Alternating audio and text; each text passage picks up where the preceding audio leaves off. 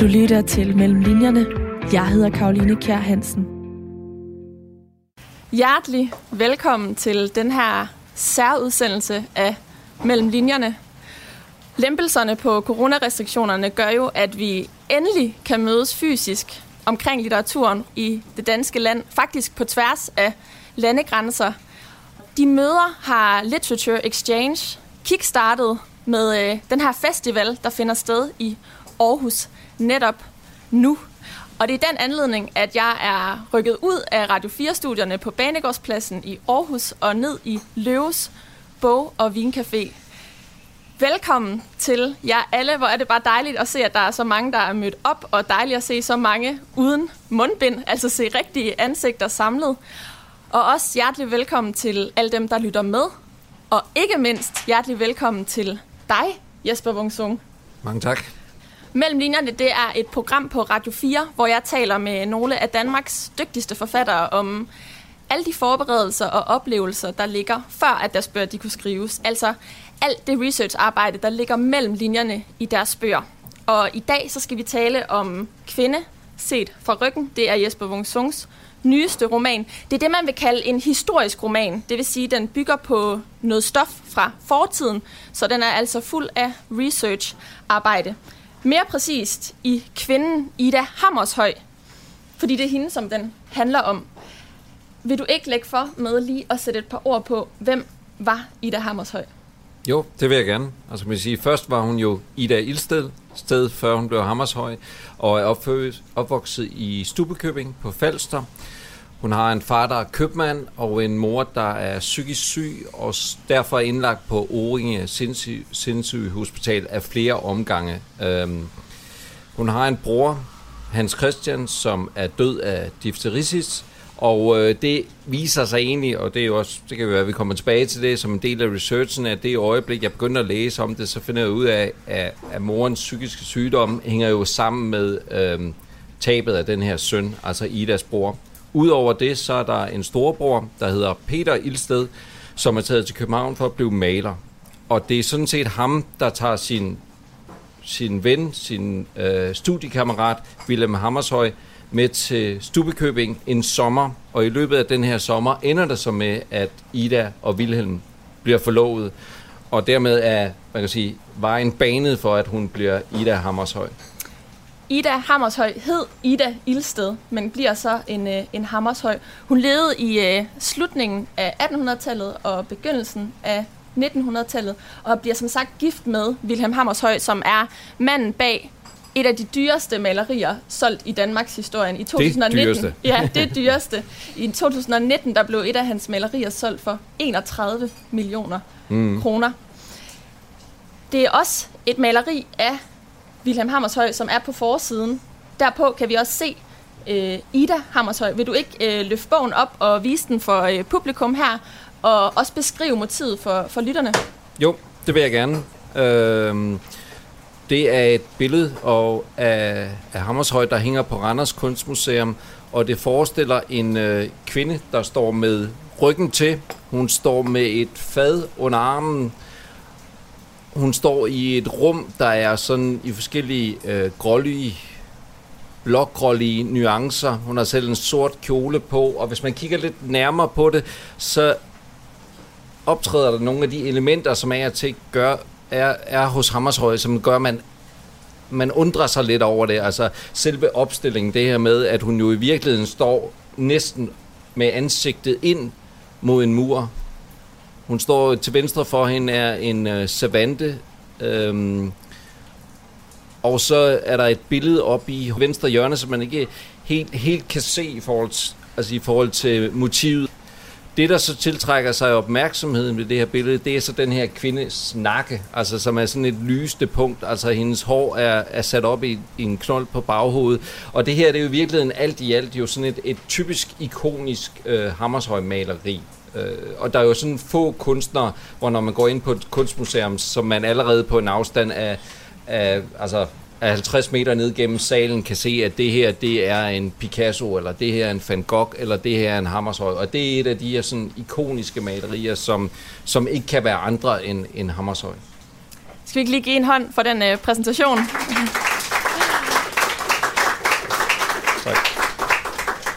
Jesper Wungsung, du debuterede i 1998 med novellesamlingen To ryg og en aflevering, og med den blev du tildelt Bogforums debutantpris. Og lige siden så har du skrevet en lang række bøger, både til børn, unge og voksne. Dengang i 1990'erne, der fik du et forskud på 12.000 kroner, mm. og, øh, og dem gik du ud og købte et maleri for. Det var et maleri af Erik Rådal. Du var kun 27 år.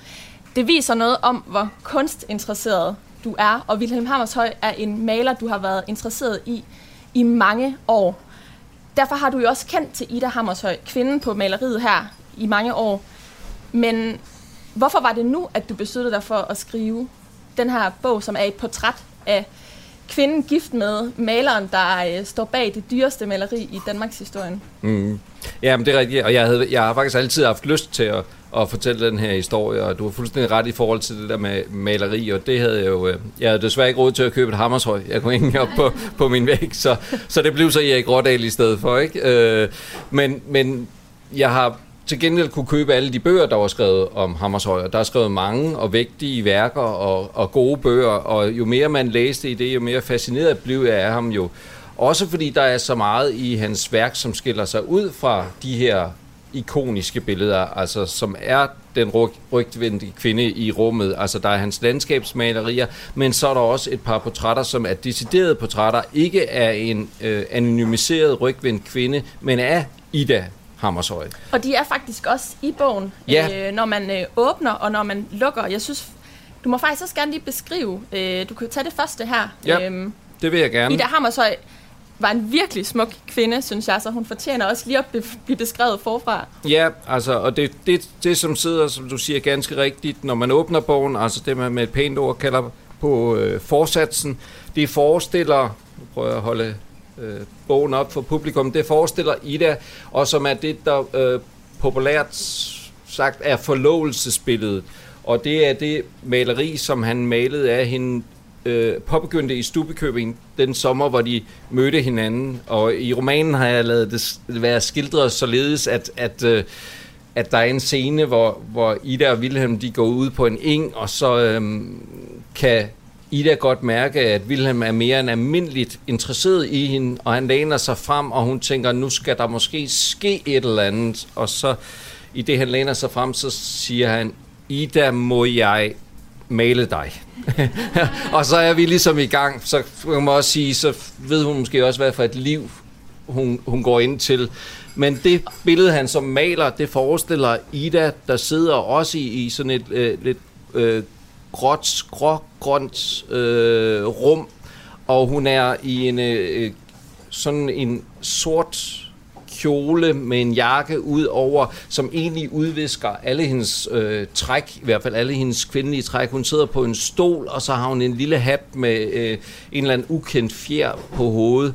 Men det, der jo ligesom lyser op i det her, det er så øh, hendes ansigt, for hun sidder øh, frontalt mod øh, maleren og stiger ud på os, føles det nærmest, med et blik, som er sådan øh, en blanding af uskyldigt, åbent, måske en, en kende naivt, men i hvert fald med sådan en, øh, en, en umiddelbarhed, som så også er en slående kontrast til den måde, hvorpå hun holder sine hænder, og hvordan hendes hænder ser ud, som er sådan lidt forkrampet og ligger øh, på det her mørke kjolestof, og er sådan lidt lidt mere røde og øh, ikke knyttet, men sådan halvt knyttede næver, så det er tydeligt, at han maler en, der er umiddelbar som, som væsen, som er ja, måske uskyldig, og som alligevel ikke er, øhm, er vant til situationen, men måske virkelig lidt øh, beklemt med den.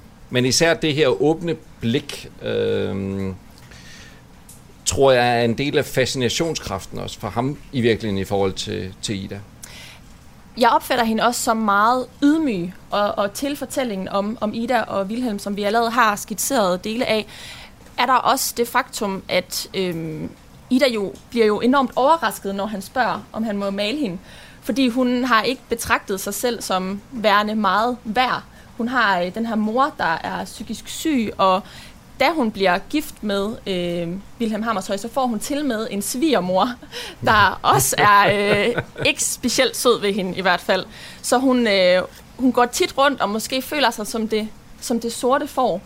Øhm, men for lige at vende tilbage til det forrige spørgsmål, hvorfor var det, var det nu, at, at du skulle skrive den her fortælling, som, som du jo egentlig har kunne skrive mange år for inden? Mm. Ja, men det hænger så sammen med det, det, det sidste øh, billede i bogen, altså det på bagsatsen, så hvis jeg må beskrive det nu, så forestiller det øh, Ida, og der er så gået en, en rumtid, fordi nu er vi i omkring 1906-1907, hvor det bliver malet, og øh, som er sådan et, et billede, man vil, vil, vil kalde i halvtotal. Altså, Ida sidder øh, ved et bord med en tekop, øh, og, og den ene hånd ligger på duen, og den anden af de her igen øh, forkrampede, lidt grove næver, øh, holder en teske nede i, i den her øh, kop. Men det, der så er slående, og som er en kontrast til det her åbne, uskyldige og pæne forlovelsesbillede, det er, at det tydeligvis er en kvinde, der har levet et øh, en og meget hårdt liv. Altså, hun, øh, man kan se hendes rynker, man kan se en blodår, der svulmer sig i panden, man kan se en skustende hud, man kan se, at hendes hår er tørt, og så kan man se det her enten, kunne man kalde indadvendte eller let udslugte blik, Øhm, og jeg har altid synes det her var et af de altså, smukkeste billeder i dansk portrætkunst. Jeg synes, det er, er på niveau med Mona Lisa. Det hænger i to udgaver. Den ene på Statens Museum på Kunst, og den anden øh, heroppe på Aarhus. I øhm, Aarhus, hvor vi sidder Aarhus, i Løvesborg Vincafé. Ja. Og øh, hvad hedder det? Der er det her ved det billede, at øh, det er både kærlighedsfuldt, men samtidig også nådesløst portræt af, af den kvinde, som, som Wilhelm lever sammen med. Og det synes jeg egentlig, at, at det her maleri, det siger to ting. Altså det er som om Wilhelm siger, det er så den kvinde, jeg har levet mit liv sammen med. Og så to, så siger det, inden bag den her pande, og det er sådan en lysende pande, hun har, fordi hendes hår er også øh, sat op i, i en knold bag på hovedet. Der er ligesom om, at, at han også siger, at bag den her pande er en verden, som jeg ikke har adgang til. Men det har forfatteren jo. eller det er i hvert fald det, som forfatteren tiltvinger sig adgang til, eller har mulighed for, at man kan gå ind i hovedet på, på folk. Og det, så, der så satte mig i gang, det var, hver gang jeg så det her maleri, som jeg virkelig øh, beundrede, det var, at det også mindede mig bare en lille bitte smule om min øh, oldemor Ingeborg Wungsung, som jeg havde skildret i den roman, der hedder En anden gren, og som møder øh, kineseren Sand, der udstillede i Tivoli i 1902, og de finder sammen. For når jeg så på fotografier af hende, da hun var blevet ældre, så havde hun ligesom øh, det, samme, det samme blik, øh, den, den samme øh, grad af, af, af, af levet liv i ansigtet, og, og tydeligvis et, et, et menneske, der har levet et ikke kun altså entydigt godt liv, men, men som har været nogle ting i, igennem. Men da jeg så havde skrevet en anden gren, så var det ligesom om det her portræt af, af Ida var løsrevet fra forestillingen om min oldemor, og så var der bare så meget, desto større en lyst til at fortælle om, om Ida, og hvem er hun. Så, så det her portræt var altså den konkrete anledning til, at, at, at jeg så turde gå i gang. Så kan man sige, at det, altså, øh, mine bøger er længe undervejs. Altså, jeg har, en, øh, jeg har et, et system, som jeg har, øh, har holdt mig til gennem alle årene, altså, hvor jeg har øh, en, en, en reol med 30 ringbind, som indeholder de 30 bedste idéer til bøger, jeg har. Så når jeg så får en delidé, det kan være nogle scener, nogle personer, noget dialog, så skriver det ned på en seddel, sætter det ind i det her ringbind og flytter det en plads frem i køen. Så på den måde, det her ringbindssystem, det er lidt ligesom sådan et hestevedløb, hvor det ene ringbind hele tiden er et hestehoved foran det andet. Men det gør jo så også, at de idéer, der står øverst oppe til venstre i, øh, i reolen, det er nogle, jeg har båret med mig i, i lang tid, måske 5 mm. år, 10 år, 15 år. Derfor ved jeg også altid, at, at, de, at de kan blive til noget. At det ikke bare er en pludselig idé, jeg har fået. Og den her idé til, til historien om Ida Ildsted, den har stået der øh, næsten lige så længe, som en anden gren havde stået der. Og, og den havde stået der i 20 år, og ideen om Ida Ildsted har måske stået der i 15 år, inden, inden den blev realiseret. Og det her system, jeg har engang med tænkt, at det er jo, der er der jo ikke meget forfatter over. Altså, det lyder mere som byråkrat end boheme. Altså, at man har altså sådan et... Og jeg kan også huske en gang, hvor jeg blev interviewet af en journalist, der ligesom... Øh, du sidder sådan lige på den anden side af bordet, og så lænede han sig ind over bordet, og så sagde han, Nå Jesper, det er så dig, som de kalder ringbindenes herre. men altså, det er et system, jeg har holdt mig til, og det, og det har virket for mig, og, og den her historie om Ida, den har så stået og modnet sig til, og, og så blev det nu. Og det er også ud for en, en, en tro på, og at, at enhver bog har sin besøgelsestid, altså, og man gælder, det gælder om at gå i gang med den, når, når man har et, et indhold, der virkelig presser sig på, og så man endelig finder den her form, der lige nøjagtigt som en hud kan passe uden på den her fortælling. Øh, og der er det min, min, min oplevelse, at, at øh, der er et rigtigt øjeblik for enhver bog. Og hvis det øjeblik bliver for passet, så bliver bogen ikke til noget, men det er jo ligesom, øh, vi, jo, vi jo lever som mennesker, at hver gang vi går ind ad en dør, så er der jo også en anden dør, der lukker sig. Men det var arbejdet med en anden gren, som øh, fremskyndede processen med det rette øjeblik for, ja. for kvinde set fra ryggen. Ja, det var det. En anden gren, den udkom i 2017. Øh, jeg har taget den med. Det er sådan en øh, mursten, vil jeg næsten kalde det. Og øh, som man kan se på forsiden, så har du fået øh, Det Gyldne Laverbær, en af de flotteste litteraturpriser herhjemme, for romanen. Der er visse ligheder mellem Ingeborg og Ida, kan du i hvert fald læse ud af billedet på, øh, på bagsiden af, af din roman her. Men, men der er også visse ligheder mellem øh, Sand og Ingeborg, parret, dit olle, dine øh, oldeforældre, som er parret i en anden gren, og så Vilhelm Hammershøj og Ida Hammershøj. Det er jo relationer, som har kærlighed, altså er bundet til kærlighed, men som også er forbundet med, øh, med, med en form for, for offring. Altså en i, en i forholdet, der, der giver sig, eller øh, går på kompromis, øh, støtter særligt den, den anden.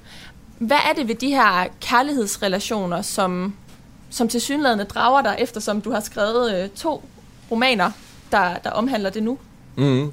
Jamen, du har fuldstændig ret, og, og jeg opdagede det egentlig først langt hen i processen, hvor, hvor mange lider der var. Øhm, at øh, du taler om det her med at ofre sig, men jo også netop, at, at det jo altså, på en måde at, kan der jo næsten ikke være længere fra kineserens sand til, øh, til den store kunstmaler øh, Wilhelm.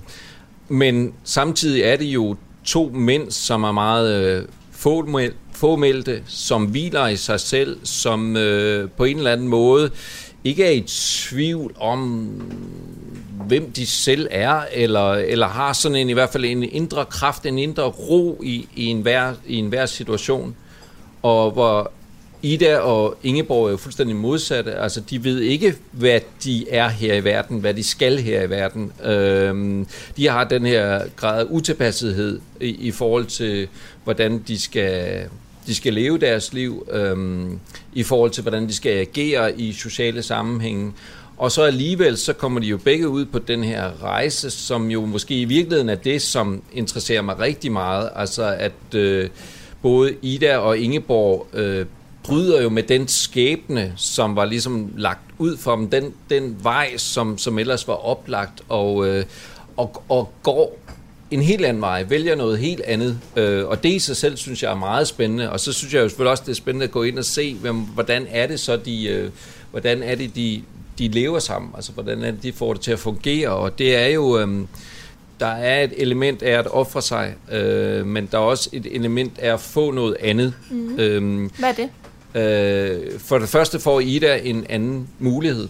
Altså, øh, Wilhelm tager hende væk fra Stubekøbing, og det maleri, som jeg beskrev allerførst, altså forlovelsesportrættet af den unge pige, der sidder der, der får hun også et andet altså blik på sig selv. Mm. Øh, og det er jo noget af det smukke, jeg tror, vi alle sammen, øh, der sidder herinde, kender det her med, at vi på et eller andet tidspunkt har oplevet, at øh, der var et menneske, som kastede et blik på os, som var anderledes end det blik, vi havde på os selv, eller som sagde noget om os, Øh, og det kan være en lærer, det kan være en onkel, det kan være hvem som helst, men så bare fremhæve noget ved os, som vi ikke var klar over, og som lige pludselig øh, gjorde, at vi kunne tro på, at vi havde et potentiale til noget andet, end vi hidtil havde været overbevist om. Og det synes jeg egentlig er meget smukt, altså den mulighed, der er. Og det blik kaster Wilhelm på Ida, og som jo egentlig det, der så sender hende ud på, på den anderledes rejse øh, mod den anderledes, det anderledes liv, den, den anderledes skæbne, end, end hun ellers ville have fået. Du skriver det meget fint i romanen, at hun bliver Ida i går og Ida i dag. Hele romanen er skildret fra Idas vinkel. Det er i hvert fald hende, vi fokuserer primært på. Vi får også et indblik i, i deres relation, i tiden, i Wilhelm Hammershøj som maler, men det er Ida fokus er på.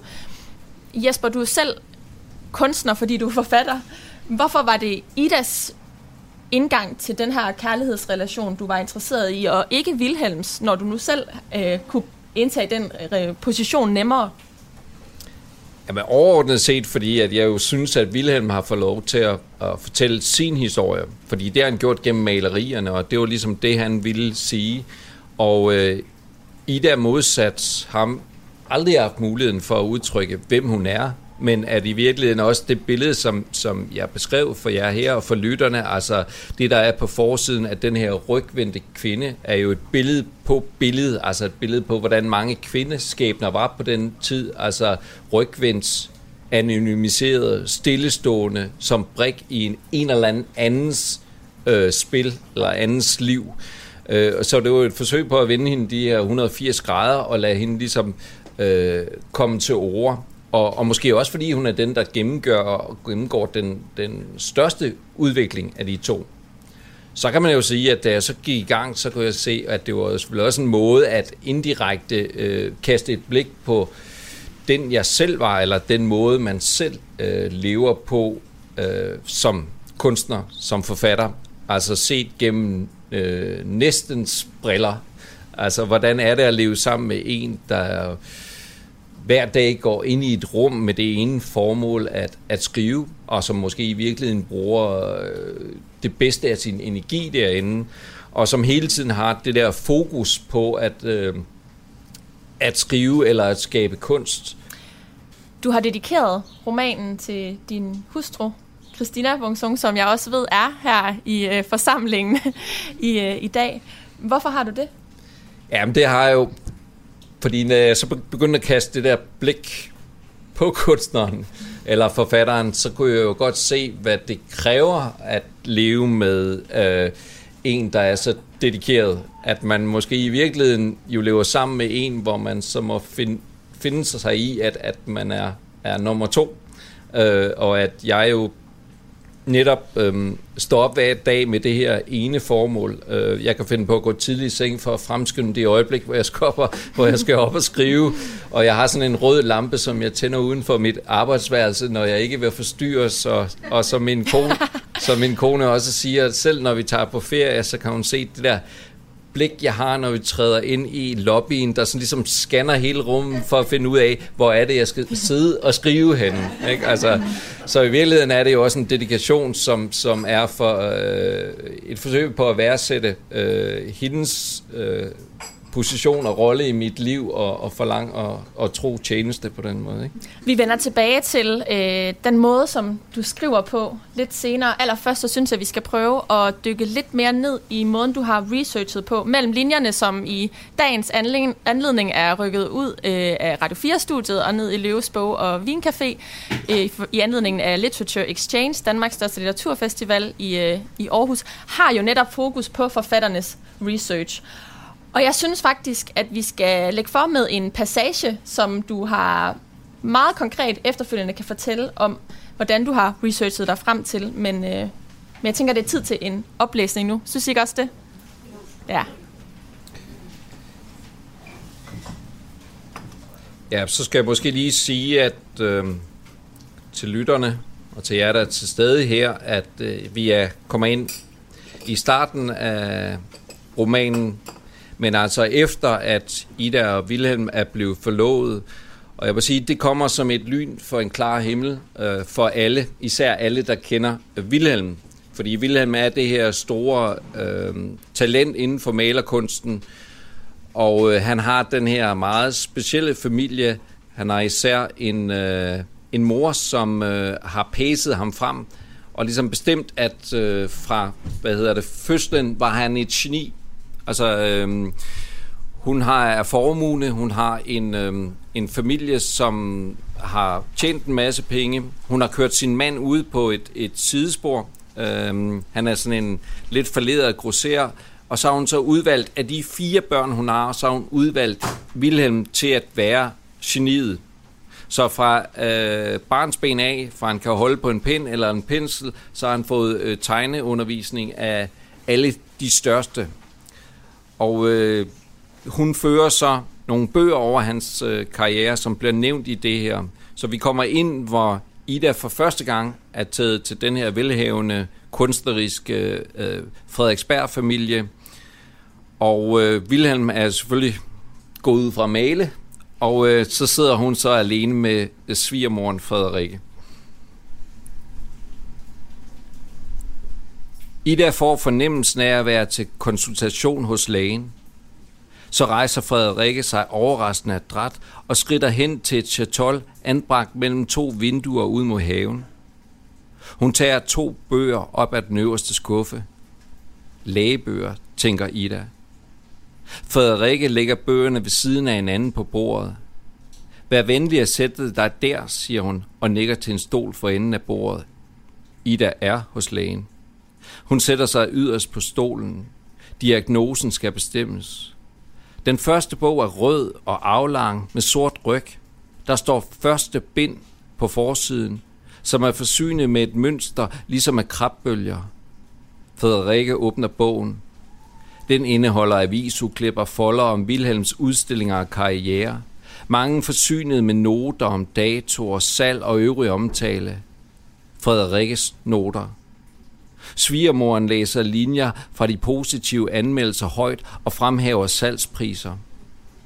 Da Ida kommer til at lægge pegefingeren på en artikel, tager Frederikke fat om hendes håndled og flytter hendes arm. Bare lad hænderne blive liggende i skødet. Frederikke åbner den anden bog, som er den en skrøbelig bibel. Det er Wilhelms tegnebog. Frederikkes benede hænder bladrer igennem den, dvæler ved hver side, men uden at sige et ord, som om Ida slet ikke er til stede. Ida er overrasket. Hun synes, at næsten alle tegningerne er bedre end maleriet af Anna, den skitse af nogle tomme træstammer og billedet han nåede at lave af hende i stubekøbingen. Den ene tegning er flottere end den anden. De er så præcise og naturtro, at hun har lyst til at række ud og røre ved nogle af de afbildede figurer. Sikker på, at det må være som at røre ved marmor. Hvornår tror du, at Wilhelm har lavet den? Frederikkes åbne håndflade peger mod bogen, hvor der er tegnet et kvindehoved. En byste gengivet ned til de bare skuldre. Den er så smuk, at Ida bliver tiltrukket af kvinden på billedet.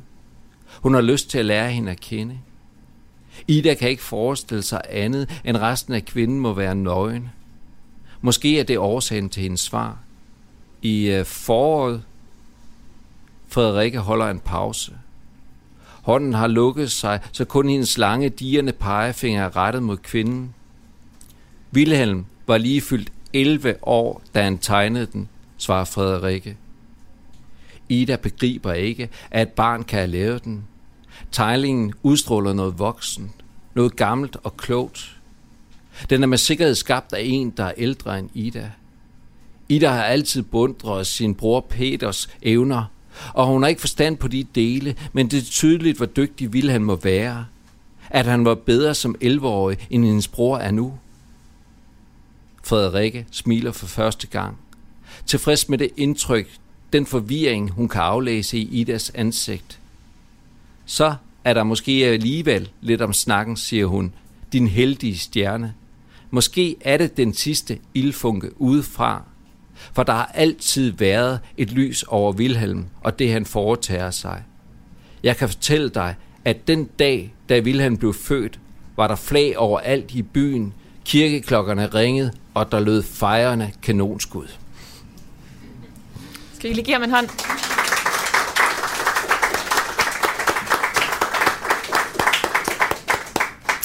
Her får man virkelig et indblik i, hvordan Frederikke er over for sin øh, nye sviger datter.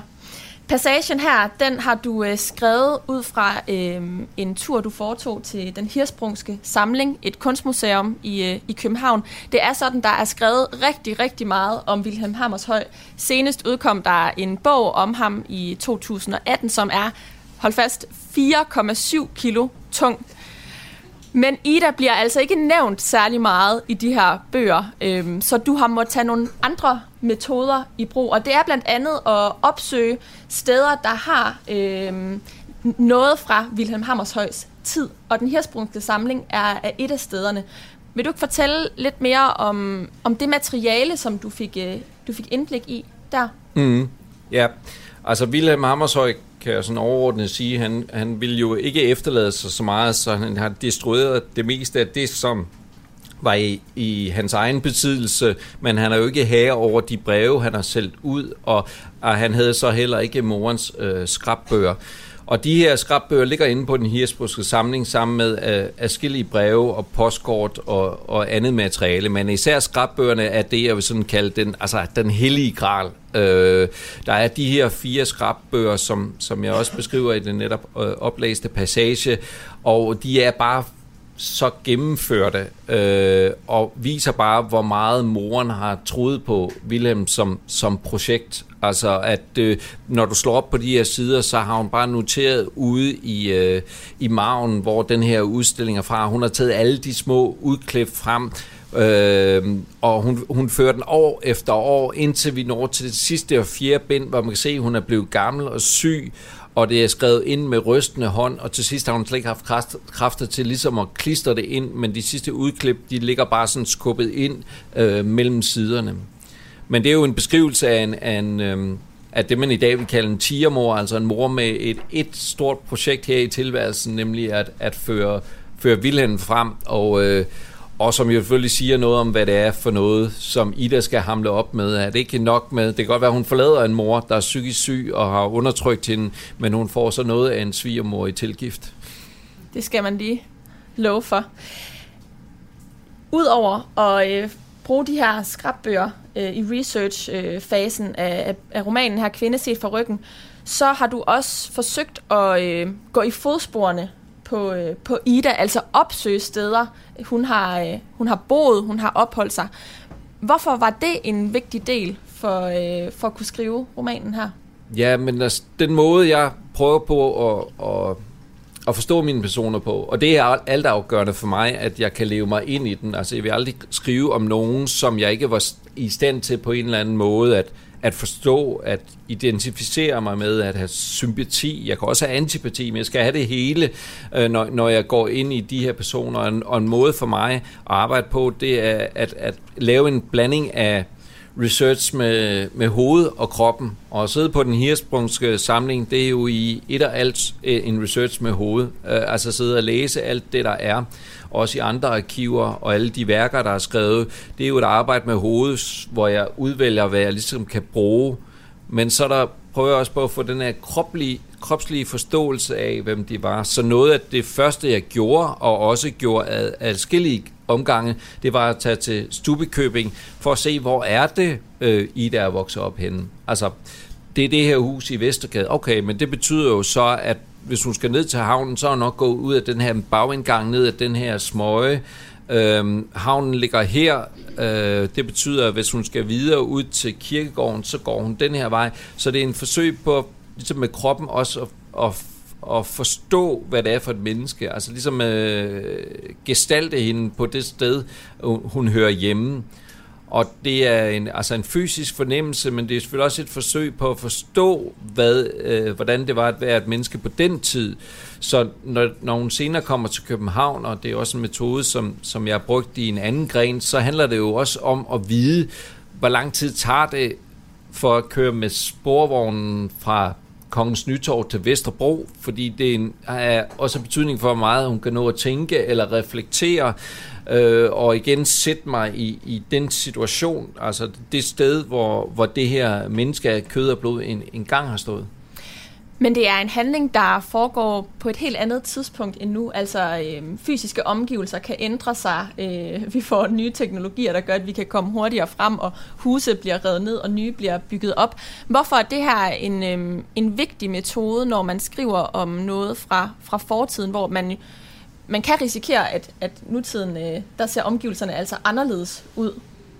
Jamen lige netop af den årsag, vil jeg sige, ikke? at... Øh, man skal jo vide, at det er en, øh, der er en anden rejse fra Stubekøbing til København dengang, end der er nu. øh, og at de vilkår, man lever under, øh, sætter et, et aftryk på det menneske, som, som, som er til stede. Øh, og at, at vi alle sammen er et produkt af, af, af vores tid, samtidig med, at vi jo har nogle eksistentielle sider, som er eviggyldige til alle tider. Og det er jo også derfor, at det kan betale sig, at det giver mening at skrive og læse en historisk roman.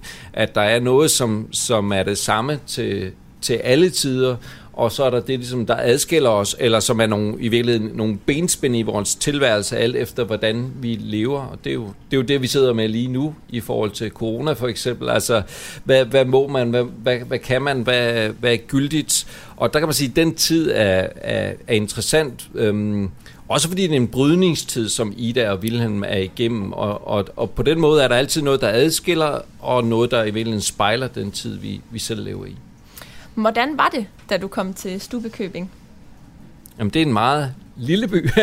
det er også en meget hyggelig by. Øh, og så øh, gav det mig noget ekstra at gå rundt der i byen. Og så fik jeg noget, som jeg ikke rigtig var klar over, jeg ville få. Fordi som du sagde, så alle af alle de værker, der er skrevet om Wilhelm Hammershøi, så er Ida jo bare en parentes. Altså hun bliver nævnt, hun bliver nævnt som Wilhelms hustru, og der bliver også nikket anerkendning en gang mellem til hende, øh, og der bliver sådan kort skitseret, hvem hun var, men fordi man er interesseret i Wilhelms, dykker man jo ikke ned i hendes forhistorie.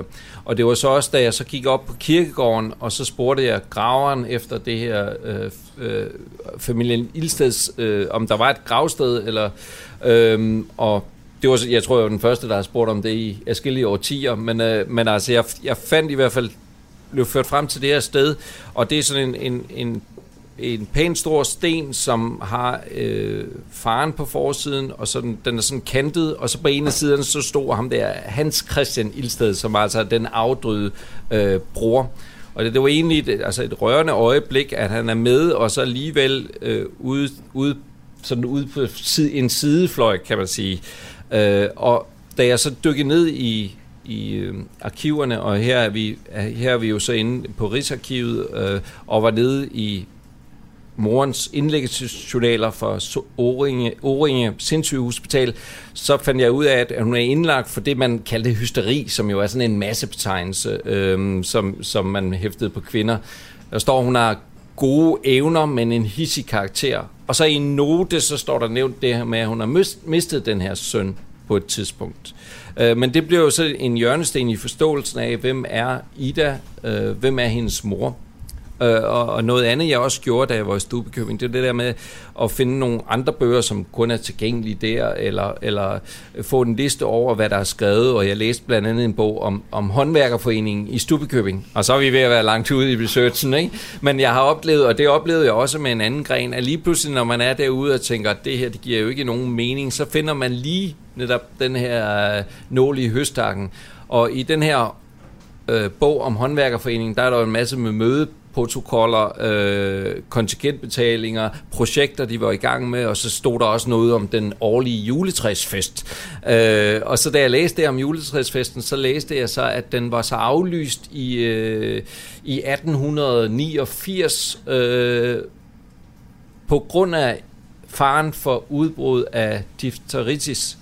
Og der, og, og der fandt jeg jo så ud af, at det kunne jeg jo så koble til moren og, og hang sammen med et af hendes tilbagefald, fordi det mindede hende jo om tabet af, af den her søn. Så på den måde er der den her blanding af det, man kan sige, det fysiske og psykiske, øhm, som er den research, jeg står på, når jeg skal prøve på at, at, at skildre eller rejse et, et, et menneske som Ida i, i rummet. Og hendes bror dør altså af difteritis, som er en lungevejsinfektion, øh, mm. så vidt jeg har læst mig ja, frem til, uden det. at være nogen øh, læge eller have, have nogle særlige kompetencer øh, til det. Skal vi ikke lige høre en øh, bid af, af, hvordan du bruger det her øh, stof, du samler ind på, på en tur til Stubekøbing øh, i romanen? Jo, og øh, her hvor jeg læser, der er Ida så vendt hjem fra fra København, og øhm, det her maleri, som jeg beskrev indledningsvis, altså forlovelsesbilledet af, af Ida, det er blevet malet, og det er ovenikøbet blevet godkendt af svigermoren Frederikke. Så det er sådan et, øh, et, et optursøjeblik for Ida, og så får hende til at tænke på det her med, at øh, måske er der en øh, Ida i går og en Ida i dag. Altså muligheden for at, at forandre sig, for at øh, ændre, ændre sit liv. Og det her blik, som Wilhelm har kastet på hende, får også hende selv til at få, få lyst til at se på sig selv på andre måder. Og her spejler hun sig i, hvad man nu engang kan spejle sig i. Stubekøbing er den samme. I går, i dag og i morgen. Ida vil svæve på, at det er de samme kasser, der står foran tolkammeret, som der hun tog afsted. Og den samme hund, der står og roder i affaldet på hjørnet af doseringen. Det er som en leg, hun havde med Hans Christian, hvor de sprang fra sten til spand til brændeknude i haven for ikke at røre jorden. Ida hopper fra rode til rode op ad strandgaden. Hun studerer sig selv, og når hun vender sig, er det for at finde en ny spejlende flade. Det er Wilhelm, der har sat gang i denne beskæftigelse. Ida har fået øje på sig selv i hans maleri, og nu kan hun ikke få nok. Alt, hvad der kan gengive hende, har interesse – det gør hende flov og samtidig alt andet end skamfuld. Hun tiltrækkes af alt, der kan reflektere hendes tilstedeværelse. Ida tager en omvej over torvet. Hun studerer udhængskabet foran kirken, som læser hun alle skriftsteder, noterer sig samtlige gudstjenester og bønnemøder, men hun opfanger ikke et ord. Hun ser på sig selv i glasset. Derefter et langt spring over til den anden side, kornkammeret på hjørnet, hvis nabo, brænderiet og malgøreriet har omkring halsnes vinduesfag. Hun når også at få et mørkt, buet glimt af sig selv i nogle tomme mælkeflasker på en vogn. Hun zigzagger mellem butiksruderne hen ad Vestergade, som for at undersøge, om hun skulle have forandret sig på nogle ganske få meter. Det har hun. Eller rettere, når lyset falder anderledes, eller glasset skifter størrelse, så er der en anden i det at se. Denne udgave nejer diskret og går videre.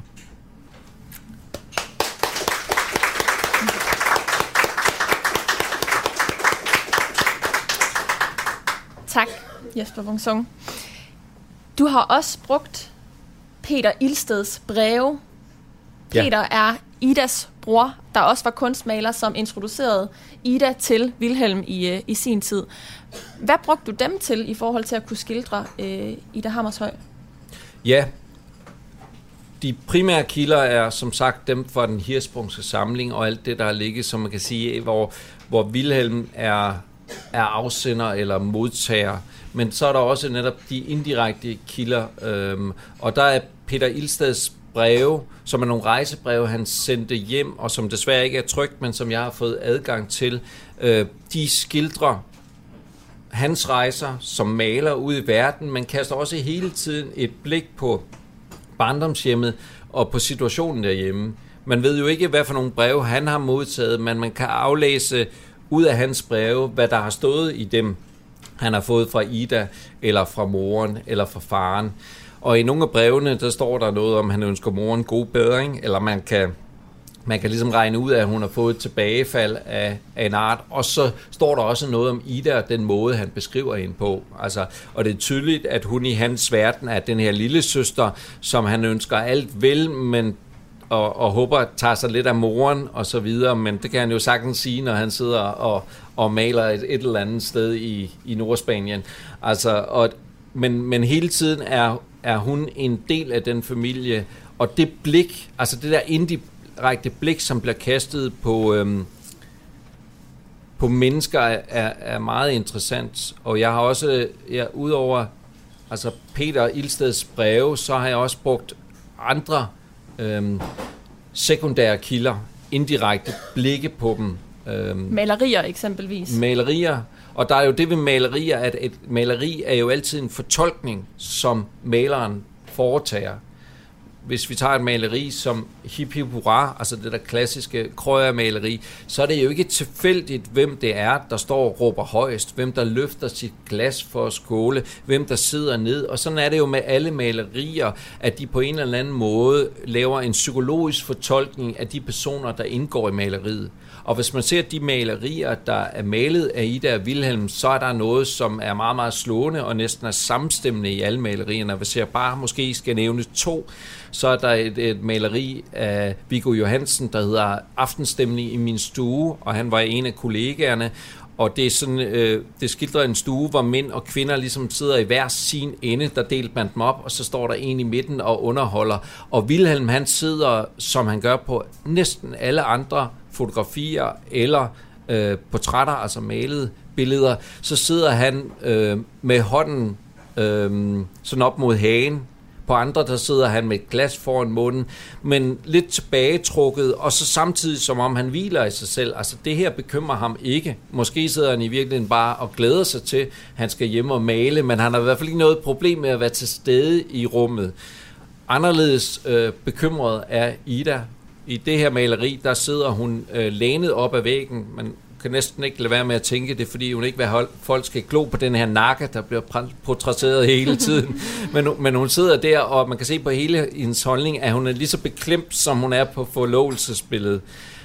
Og så et andet, og måske det mest slående portræt, det er Peter Ilsted, der har malet familien nytårsaften, og han har malet dem det øjeblik, klokken slår 12 og der sidder faren ved bordet og har sit ur fremme, så de kan skåle i det helt rigtige øjeblik. Så faren sidder og stiger på uret, og så står Peter selv op med et glas. Ved siden af ham står øh, Ida også med et glas, og så lidt i baggrunden står Wilhelm.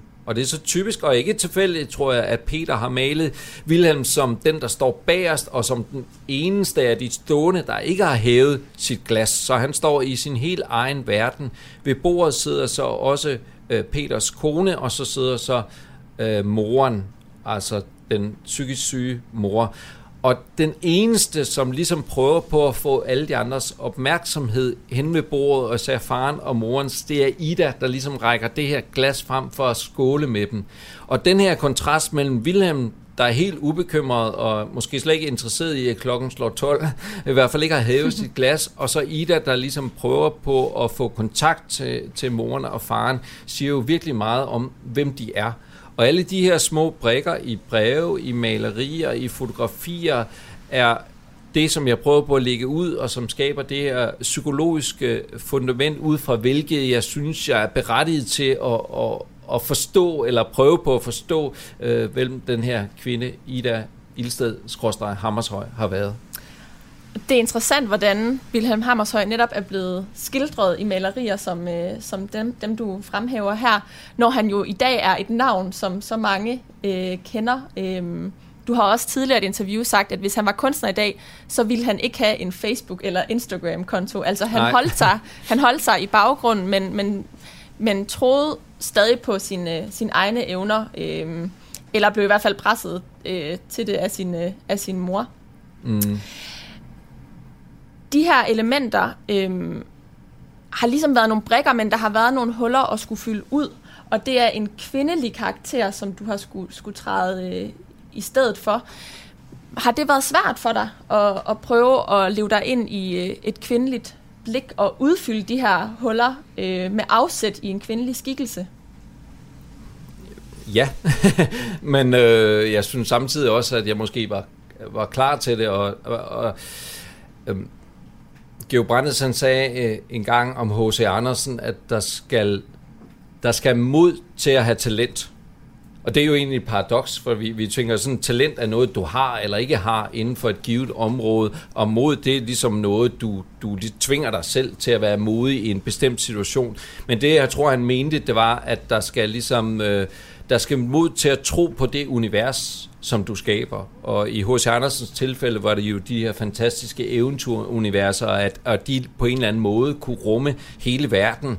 Og, og, og jeg ved, at det øjeblik, jeg går i gang med en roman som Kvindeset for ryggen, så skal der et mod til at tro på, at, at jeg kan rejse hende som en, en skikkelse i rummet, som, som er troværdig, og som i hvert fald er selvfølgelig min subjektive sandhed, men en eller anden form for sandhed om, hvem hun er.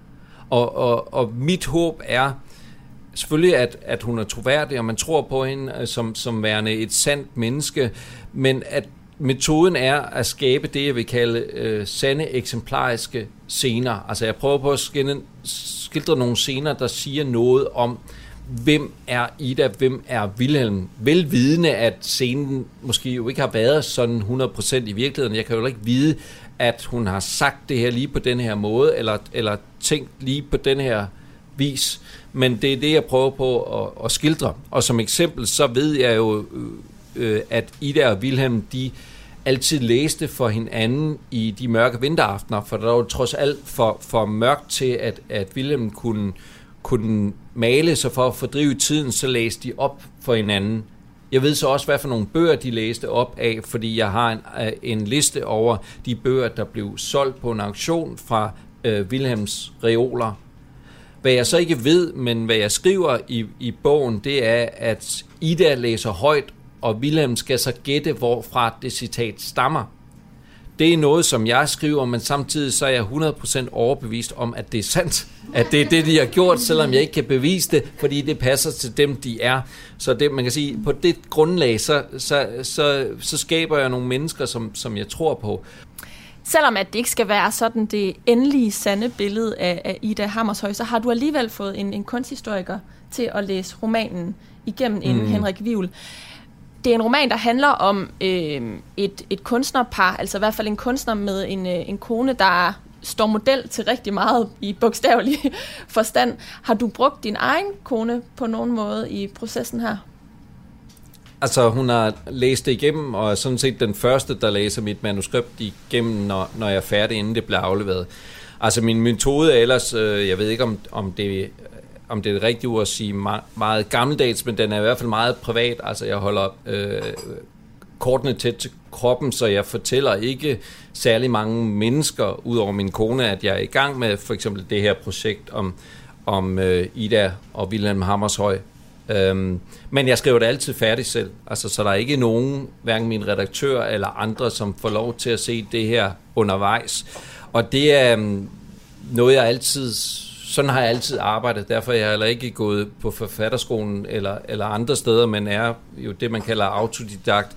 Og jeg tror, det er et spørgsmål om temperament i sidste ende. Men det, jeg har gjort, og som er min metode, det er, at jeg jo prøver på at stille mig selv en, en masse kritiske spørgsmål undervejs. Og det er ud fra den overbevisning om, at jeg tror, inderst inden, så ved vi jo alle sammen godt, hvad der er i vejen med vores liv. Hvis vi nu, hvis vi nu spørger os selv, så ved vi godt, hvad der er i vejen. Og på samme måde ved jeg også godt, hvad der er i vejen med mit manuskript. Og, og det er jo lige meget, om man skriver bøger, eller man skriver breve, eller mails, så kan vi jo alle sammen mærke, hvornår det kører, og hvornår vi skriver noget, som er godt, og andre gange, så ved vi slet ikke, hvad vi skal skrive til vedkommende, og så sidder man og kigger på den der computerskærm en halv time.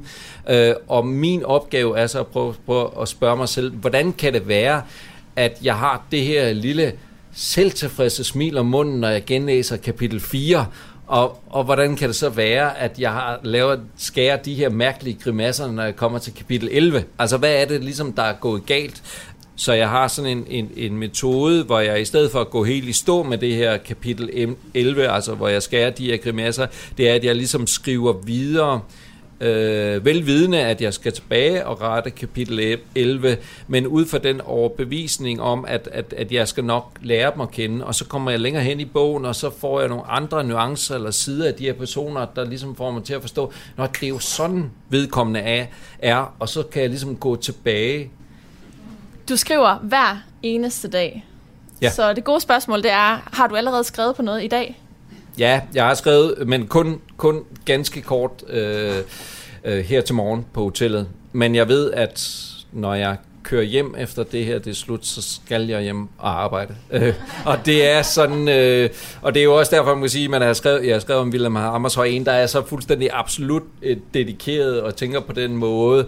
Og der er en scene, hvor, hvor Frederikke endelig er i gang med at anerkende Ida som sin øh, svigermor, og så tager hende med på café ude på Frederiksberg, øh, og og Ida tænker jo bare, at de skal sidde her og have det hyggeligt nu, svigerdatter og svigermor.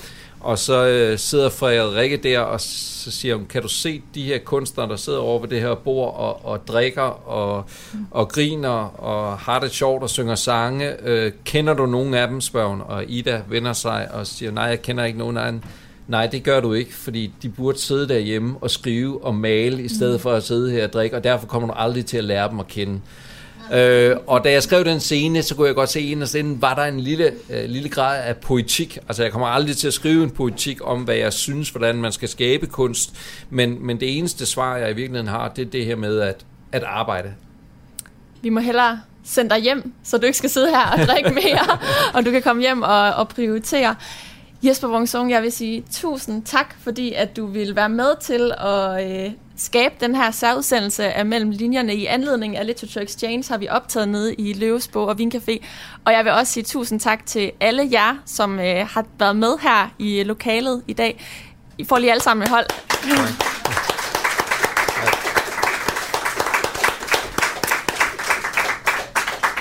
Mellem linjerne går på sommerferie nu. Jeg er tilbage i, øh, igen i august. Indtil da så må alle jer, der lytter med, have det rigtig godt. Mit navn det er Karoline Kjær Hansen. På genhør.